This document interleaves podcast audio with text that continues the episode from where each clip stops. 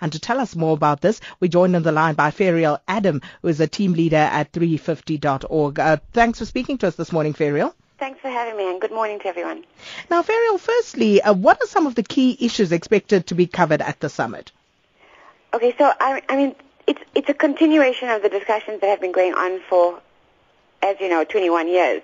Um, that's why it's COP21, and it's supposed to try and get to a deal um, at this point, um, where we can actually say that we need to have committed responses to reducing our greenhouse gas emissions from governments. And that is the key thing. The other thing that it, that has been going on, and you mentioned COP17, and you'll remember the whole thing about finance, that we need to have um, uh, developed countries putting in money into a pocket or into a bank account that would be able to fund mm. the least developing countries to actually adapt or you know deal with climate change. And up to now, there's still nothing in that pot of money. So it's supposed to reach some kind of progress during this uh, summit um, as we stand. Yeah. So what will it take to make sure that there are some tangible takeouts from this summit? Well, for a long time, you know, many civil society organizations, local community organizations have been going to the COP and trying to uh, enforce change within the whole uh, structure of the UNFCCC. But, you know, for a long time now we're saying that that is also not working. So 350 has for some time saying that the change has to come from the people. So it has to be where we put pressure on our national governments to enact change. And that is what we're saying.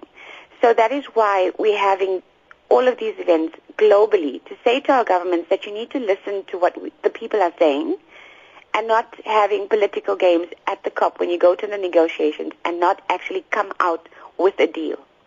Are the governments actually listening though?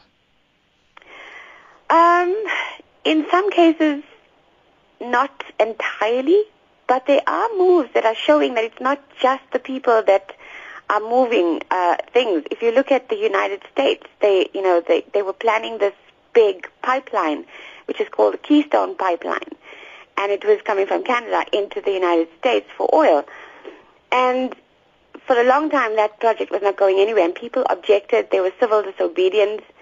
And after quite a number of years, President Obama now said that it is not affordable to go ahead with the pipeline and that actually the U.S. cannot contribute more to, to greenhouse gas emissions. So in some ways you're having those gains.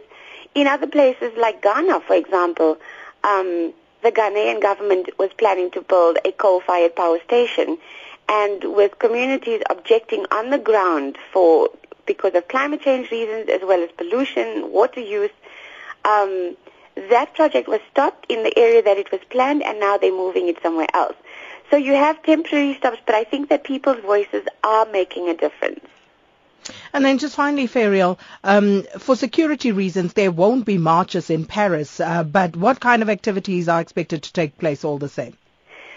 Um, I'm still getting information on what is going to go on in Paris directly. They might just have a human chain, uh, so not exactly a march, because as you know, what happened um, the French government has a state of security for three months, so we, there's no marches allowed.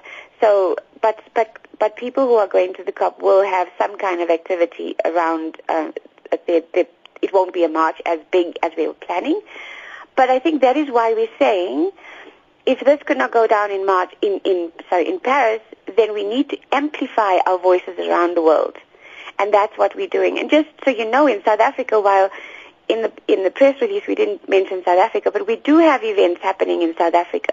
And if I could just share that with you quickly. Um, there's a march in Cape Town, there's a march in Durban, there's a march in Howick, and there's a march in Rustenburg that 350.org knows about. Uh, 350.org and Avaaz um, have jointly organized those. But there is another one that's not organized directly by any of us, and it's organized by a national NGO, and that is happening tomorrow in Johannesburg. So um, what we'll do is we'll put up your details and people can go and have a look at where these marches are taking place. Thank you so much there, Ferrial Adam from 350.org.